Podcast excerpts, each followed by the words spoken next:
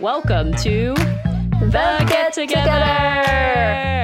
Yes, it's our show about how to bring communities to life that can bridge the gaps between us in our digital world. I'm your host, Bailey Richardson. I'm a partner at People and Company and co author of Get Together How to Build a Community with Your People, which is now available on Amazon. In each episode of this podcast, we interview everyday people who have built extraordinary communities about just how they did it. And this episode will be hosted by our Get Together correspondent, Mia Quagliarello. Mia has had senior content and community roles at places like Apple and Rhapsody and YouTube, where she was the first community employee at the company. And today she has actually two jobs. She's the director of curation and community for Flipboard and the digital community manager for the Burning Man project. So Mia is a badass. Hello, Mia. Hi, how are you doing, Bailey? Great. Tell me about who you wanted to interview today. Yeah, so I talked to Aundy Crenshaw, who is the COO, CMO, and CFO of Dirtybird, which is only my favorite record label and event company on the planet. So if you don't know, Dirtybird pumps out the dirtiest, funkiest, most addictive house music around, and it translates to events that have the best community vibe.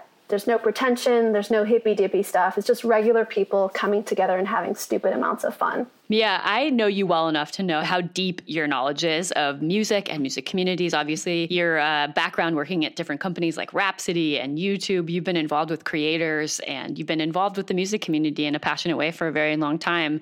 So, for me, I'm curious, you know, why did you want to speak to Dirtybirds out of all the communities out there that connect through music? And why were you so excited when Aundy said yes to this interview? Yeah, I was so excited. Um, so to explain that, I think I should give you like a little bit of a backstory. So at the heart of the label is the DJ Claude VonStroke.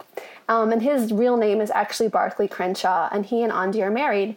Um, and together they've created a community of artists that's more like a family and a community of participants like myself who are their greatest advocates. So I had to find out how they built such a passionate fan base, but also the story of Dirtybird is a great example of a couple working together to really intentionally plot their dreams and make it happen. And honestly, it's a story of a woman being the wizard behind the curtain, and those are my kinds of stories. So yeah, so I was like, think I was more excited to talk to Aundy than I was to um, interview Claude Von VonStroke, which I've done in the past, um, and she really deserves the spotlight more than any superstar DJ on the roster, in my humble opinion. I love that. Mia, you are a community organizer, community builder by day. That's part of your work, what you've been doing for the last, you know, 10 plus years of your life. So tell me, you know, hearing Aundy's story, what stuck out to you? Yeah, what really stuck out to me was the power of authenticity. You know, you can't fake community. An appreciation for and a respect for it has to be in your DNA. And for Aundy and Dirtybird, it really is. You know, that comes in part from necessity. They don't really have huge marketing budgets, but it also comes from being grounded and remembering your roots. Aundy explained to me how Barclay felt on the road being treated as an artist versus what it feels like to be treated as a family member. And so they knew they wanted to do things differently, and creating a vibe of togetherness was very much an intentional part of their strategy from the start. I love that. Kevin and I like to say you can't fake the funk. And I love that thought of the difference between what it's like to be treated as an artist versus a family member. Beautiful. All right, let's jump in. Um, so, Aundy, thank you so much for for being here on the Get Together podcast. Yeah, um, to be here. Thanks. Yeah, I'd love to just start with some of the basics. Like, you know, what is Dirtybird for people who don't know? How would you describe the sound and the community that's been built around it? Well, the sound is tech house, house, really underground dance music. And, you know, people are like, how do you explain underground dance music? It's basically dance music kind of without singing. That's kind of how we, you know, some of our songs have song have singing on it, but it's mostly um, there's some words and then there's some beats, you know, and that's pretty much it. Really funky beats. It definitely has a unique sound. It doesn't sound like anything else that's out there, which is really cool. I think some other people have sort of joined the bandwagon more recently, you know, um, and broadened that sound slightly, but I think it's really, I know some people call it like wonky house or what, goofy house, you know, stuff like that but it definitely has its own unique sound. So, can you take us back to the beginning of the label? Like, mm-hmm. you're married to Claude VonStroke, who's also called Barclay Crenshaw, who is the founder of the label. And I read that you gave Barclay a year to make it work, mm-hmm. um, and, and, clearly it did. Can you take us back to that conversation and that decision and why you both decided to go for it? Yeah. Um, well, I think when I first met Barclay, he really had two dreams that were kind of connected. One was to be a world traveling DJ, and the second was to have his own record label. And at the time, I was kind of doing my own soul searching when I met him. I was a, a successful, pretty successful marketing agency executive, and I didn't really have like my personal life together. I was about 33 years old and I had been married before. So I was just kind of going through something called the Landmark Forum. It really helped me change my thinking around what was possible and to really kind of go for it with a relationship slash partner. So anyway, when I met Barclay, he was struggling with his dreams. And I basically used the Landmark Forum like formula, as you say, on him and us and said that we can kind of do anything we want. So let's just go for it, you know? So, of course, I'm always about the numbers. I was always like, how are we going to do this? You know, how much money do we need? How do we start? And essentially, he kind of researched a lot about it and figured out that, you know, he needed $10,000 to start the label. So it took a couple of months, like four or five months probably, to raise that money. And I kind of helped him do that. I hired him at the company I was working at, Leapfrog, and we hired him to do videos because he was actually working at like a video duplication company and he knew how to do film. So we had him do research videos and we raised the money and then he focused on the label and his own music and got it up and running. So that's kind of how it started. Um, honestly, I had no idea, you know, he was actually good. And then what was the tipping point? Like when did you really start to notice that like something was happening on a much bigger scale? I think it took a while. You know, I mean, we started doing um, parties in the park in San Francisco, um, and that was like 2003, I think. So it took probably like a year and a half of those kind of consistent parties. It was kind of a slow build on that, but then kind of once the label got going, it was 2005. Um, things really started to kind of turn around, and the park got too big. Like 2,000 people came to a party and we got we got shut down. So it was actually not great. Yeah.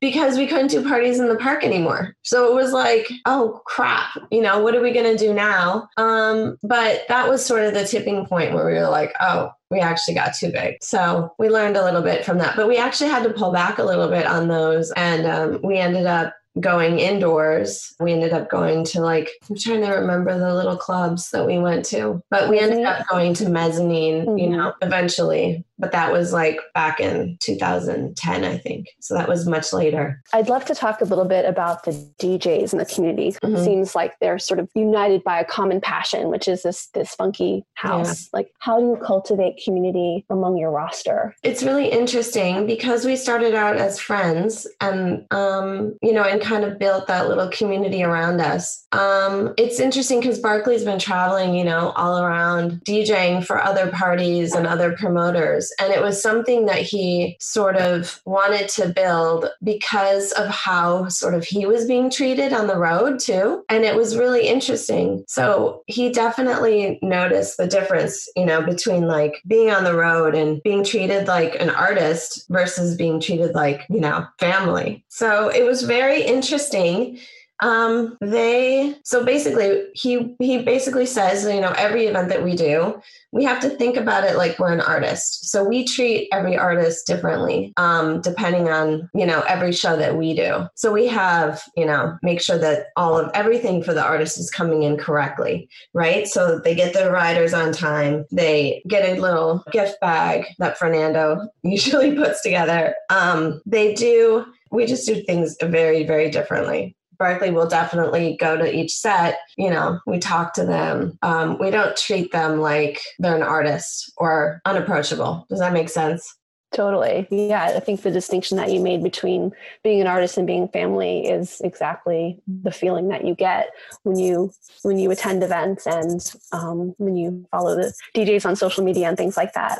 In terms of your community's culture, how much of it is organic and how much do you guys try to set the tone? It kind of started out out of necessity um, and creativity because we actually needed our fans to help us because we didn't have the staff. Um, we really we encouraged people to help us create stuff and to be part of our brand. It's really an essence that we've built from. I mean, more so I think in the last five years that I've been there because I've wanted to do a lot more than you know what we can sort of afford to do. So we do rely on our fans and we ask them to be a part of our brand brand. We encourage people to help create stuff. Like we have our patch contest where we share logos. We ask people to design stuff for us. We encourage people to bring, you know, their friends into that community and to um, you know it's this group mentality that we actually try to encourage for example, like on Dirtybird Campout, we did, you know, if you have more than 20 people in your group, we'll make a group flag for you. We'll give you the best space available and we'll give you VIP status, you know, or something like that. So we're always encouraging our fans to be a part of our brand. And it's also like we don't treat them like they're separate. We treat them like they are part of our brand. They are our brand you know? You can't you can't manufacture that. So what do you think is the allure? Like why are people so excited to join in? I mean the vibe is just amazing within the community. It's very helpful and accepting and real. I mean it's not fake. It's not ravey. It's it's kind of like plur but it doesn't have the ravey hippie vibes. It's more real people. Mm-hmm. Um, so I feel like it's our community that kind of just spreads that, I don't know, people just really want to be a part of it. And we encourage them to be a part of it. And I'm not, it's, I'm trying to, you know, I think from a brand perspective, it's like we listen to them, we encourage them to be, you know, to be with us. I think everyone feels like every time they go, you know, to an event or to a show, they just, they feel like our vibe is just so different, you know? Definitely. And what kind of rules do you have for your community? It's interesting. When we started out, you know, we always felt like the rules were um, in dance music, right? When you look at, like, we call Europe kind of like Euro cool, right? And first and foremost, we want our events to be fun. So that's like number one. It's really interesting. It's like I get a lot of offers, you know, for people to come and do educational activities or voting, you know, at our events. And I'm like, you know what? We just want it to be fun. Like we don't want, you know, people to actually think about the outside world, you know, we yeah. just want to have fun. Um, so that's number one. Um, and then it's always like taking care of each other is really important. Um, don't be rude, you know, just love, friendship, acceptance. How do you um, how do you cultivate super fans? You have like a super active community but um, you've got really active people moderating your facebook group. Like is that is that a formal program? How do you think about the super evangelists? Yeah it's really funny because we you know we have a lot of fans that are amazing and because we don't have a lot of staff here, um, we kind of rely on our fans to do a lot of some of the, the leg lifting for us online. They do. And it's just, it's incredible. You know, we've found people online and in real life that we know are kind of responsible people.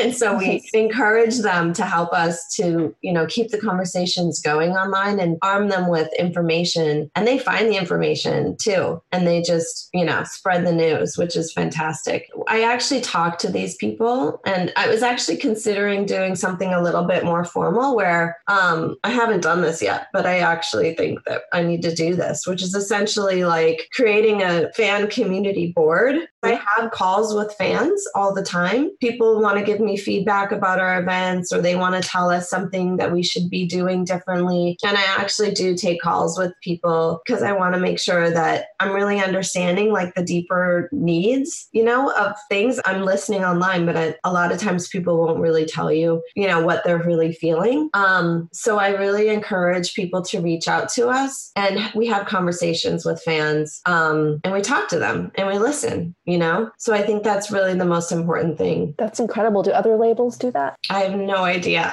it's funny because people say to me, like, why do you care so much? you know, like who, you know, like stop listening to those fans. And I'm like, actually, you know, they're the ones that matter, that they are us. So, funding communities is always like a really big question for our listeners. You know, you've got your live events and, of course, you know, music and streaming sales, but you also have a, a subscription program, the Birdhouse. Can you talk about why this was important to launch and how you think about revenue?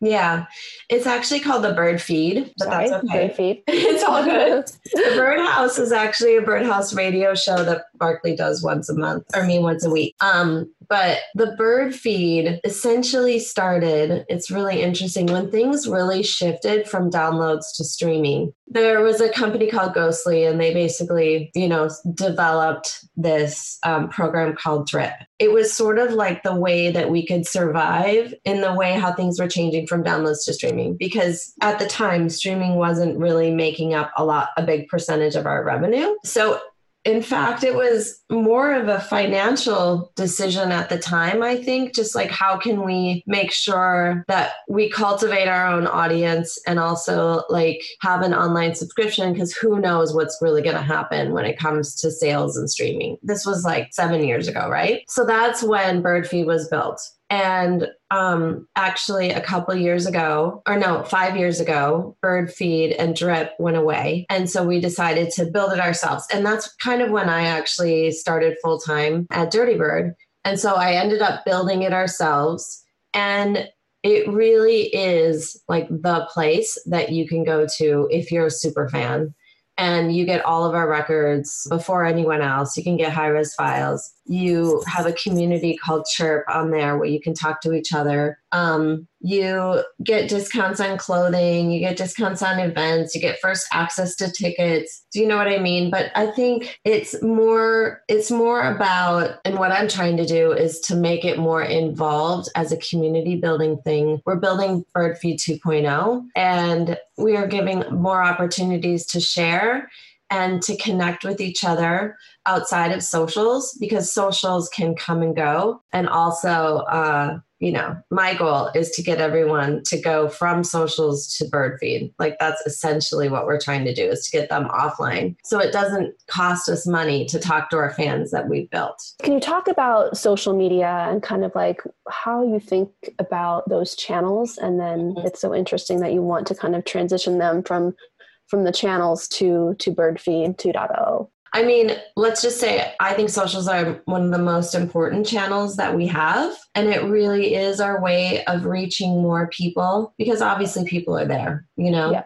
So it's always like go to where the people are and um, talk to them. We actually did a live stream last night, which was interesting. Um, but it's tough. It's like you've built this audience on Facebook and you've actually spent so much time and energy, you know, getting this audience and now they're like actually you have to pay to reach your audience that you built you know and it's just really frustrating for me because it's like we actually are you know music you know music makers um, are about 30% i believe of all the content that is really happening on socials today i mean we are sort of responsible for everyone going on to socials because it's the hook right mm-hmm. but mm-hmm. then we have to pay to reach our own fans so mm-hmm. it's like we're helping social channels get all this content, but they're not helping us. So right. it's just, it's really frustrating. Um, but I mean, obviously, it helps us tremendously. And I can't tell you how many times my husband has come to me and said, I don't want to do socials. Can I just not do socials? And I'm like, that's not possible. I'm sorry. you know, it's just not possible. It's where everyone is. You have to be where everyone is. So eventually, yes, we want to get them into our own little hub and our own little community, but we have to start, you know, somewhere. And to be clear, is BirdFeed um, is that a subscription? Is there a subscription fee or is it a free service? So it's sort of like Spotify, where it's like a freemium model, mm-hmm. where we have um, Chirp, which is our own community channel, um, where you can talk for free and you can ask questions to anyone that you want to um, for you know especially us here on dirtybird we have amas every single month um, but then there is the next level up which essentially is where you get you know you pay 6.99 a month um, for the records and for the discounts and for any other perks that we give people Got it. Of course, now we're in a really unprecedented time when coronavirus is changing the landscape of our lives and especially for live music events. So, how are you guys doing? It's so funny. We, we tested a live stream last night, and um, uh, let's just say we're not so good at this. Not so good. And it's really sad because, uh, you know, we had some time to get this up and running, like months, and we challenged our team of, you know, employees here to kind of get it up and running. And let's just say it was a, a epic fail last night. Um, but we learned a lot, and um, it was, you know, the thing is, is we. Uh, we moved from sort of like gate like an email gate thing on vimeo to a um, to facebook and instagram just because you know we wanted was since we had claude uh, barclay there djing it was like let's just have some fun with this. And so we kept it going for a couple of hours. Um, but you know the computer overheated we lost our cameras in like the five the last 10 minutes. Um it took us 20 minutes just to get anything up. You know it was really it was really not great. But I will tell you, our community still loved it. Like it was, you know, we were on Instagram with like a green screen on the background, and then it was on Facebook, and it was really glitchy. And so, um, but our community didn't care. They were just so happy, you know, to hear the music and to just like, you know, they felt like it was incredible. The response was incredible. And do you think this is going to change like how you think about these kinds of digital events even after the virus, you know, we're not thinking as much about coronavirus? Um, the only problem that I'm having right now is that everyone is doing a live stream, mm-hmm. you know? But so, how do we stand out and be different is always the challenge. Um, but I don't think that our fans really care. So, I think, yes, it definitely helps us get the technology in order. Mm-hmm. But as far as like, we really do need each other to connect um, personally, you know, versus like a live stream. It's not the same. And we all felt good about it, but definitely, you know, it's just not the same. What has Running Dirtybird taught you about community at large? It's just really powerful. You know, I think that it's interesting as being a marketer and understanding um, people want to build community, and it's something that has to be in your DNA. You have to be, you literally just, it's you or it's not you. It has to be authentic. You have to just either live and breathe it or don't because everyone will choose and know what is fake and what's not fake. Do you know what I mean? It's like yeah. you just can't fake it. It's just it is it either is there and you focus on it 100% of the time or it's not there and you shouldn't, you know, you shouldn't fake it. so that's really what, you know, I see other people trying to build community and you're just like it just comes off really fake. That really comes through when you attend your events and being part of this community, I would definitely feel that. Um, yeah. What's the biggest challenge you face in running Dirtybird? Well, now, I mean, it's actually really tough because we had to cancel our events in May and we're struggling with all the shifts and the changes of everyone moving to October and September and August. And it's just, it's sort of like create, you know, we have such a small margin on our events. And I don't think people understand that. Like, and the risk, you know, that we take throwing events is just every promoter does this. The risk is just so high and our margins are so small. It's like we're lucky if we break even and make money on these things. So the biggest challenge for us is just in today's, you know, day and age, like how are we going to keep going? And with all the volatility you know i mean the label will go on. The label the music will always be there which is fantastic. It's more about you know the challenges of throwing events um, today. And how can the community help you during this time? I think it's just more, you know, supporting us from uh, buying the music and streaming the music and continuing to support us by, you know, buying our clothing. Um, but really, it's just, I think it's more mentally supporting us too during mm-hmm. this time and just being there for each other. What about a more fun question is like just in terms of the swag? Um, what are some of your favorite things that you've seen? I mean, it's crazy, all the fun stuff. It's it's amazing. I mean, people are just always handing us stuff. It's really it's really funny, and you know they they make funny things because we're all about fun um my favorite piece of swag that somebody made that was just incredible was like a it was a onesie that was like sweatshirt a sweatshirt material onesie that just had logos like all over it you know? It was so fun and cool and i was like i tried for years on how i could make it and i probably could do it now you know? But um that was really cool. And what have been some of your personal like favorite moments um, at the camp out or at other dirtybird events Gosh, I don't know. I mean, that's a tough one. I just feel like I've been to so many events, um, and our own events. I mean, the camp out is just incredible. It's just the best. I don't think I've ever had, you know, more fun in my whole life. It really is the best. Um, and I, it's really hard to explain to people because it's not like any other festival that you've ever been to. And because of the games and activities that you do, and with the color teams, it's just, it's hilarious. I mean, that's the coolest part about it too, is like people stick with us for years and years and years, and they really don't age out, which is awesome but I just feel like the campout is like it's an epitome of you know of like losing yourself for the weekend.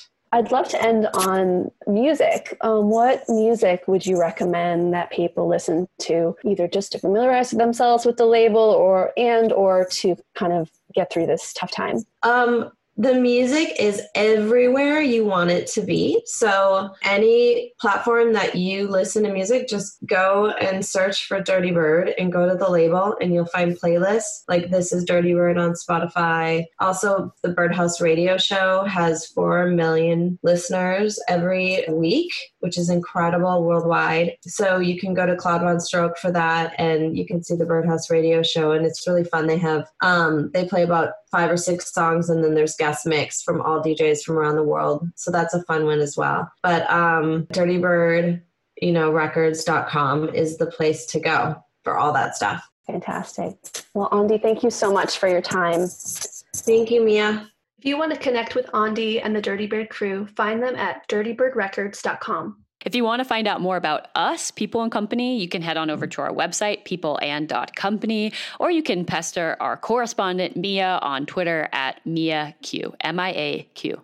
Also, our book is on Amazon, gettogetherbook.com. It's full of stories and learnings from conversations with community leaders, like this one with Aundy, and also like the one we had with Mia in the past. Mia's story is in the book. Oh, and last thing, if you don't mind, please review us or subscribe to the podcast. It helps more people bump into this in the podcast store. Great. Thank you. Talk to you next time.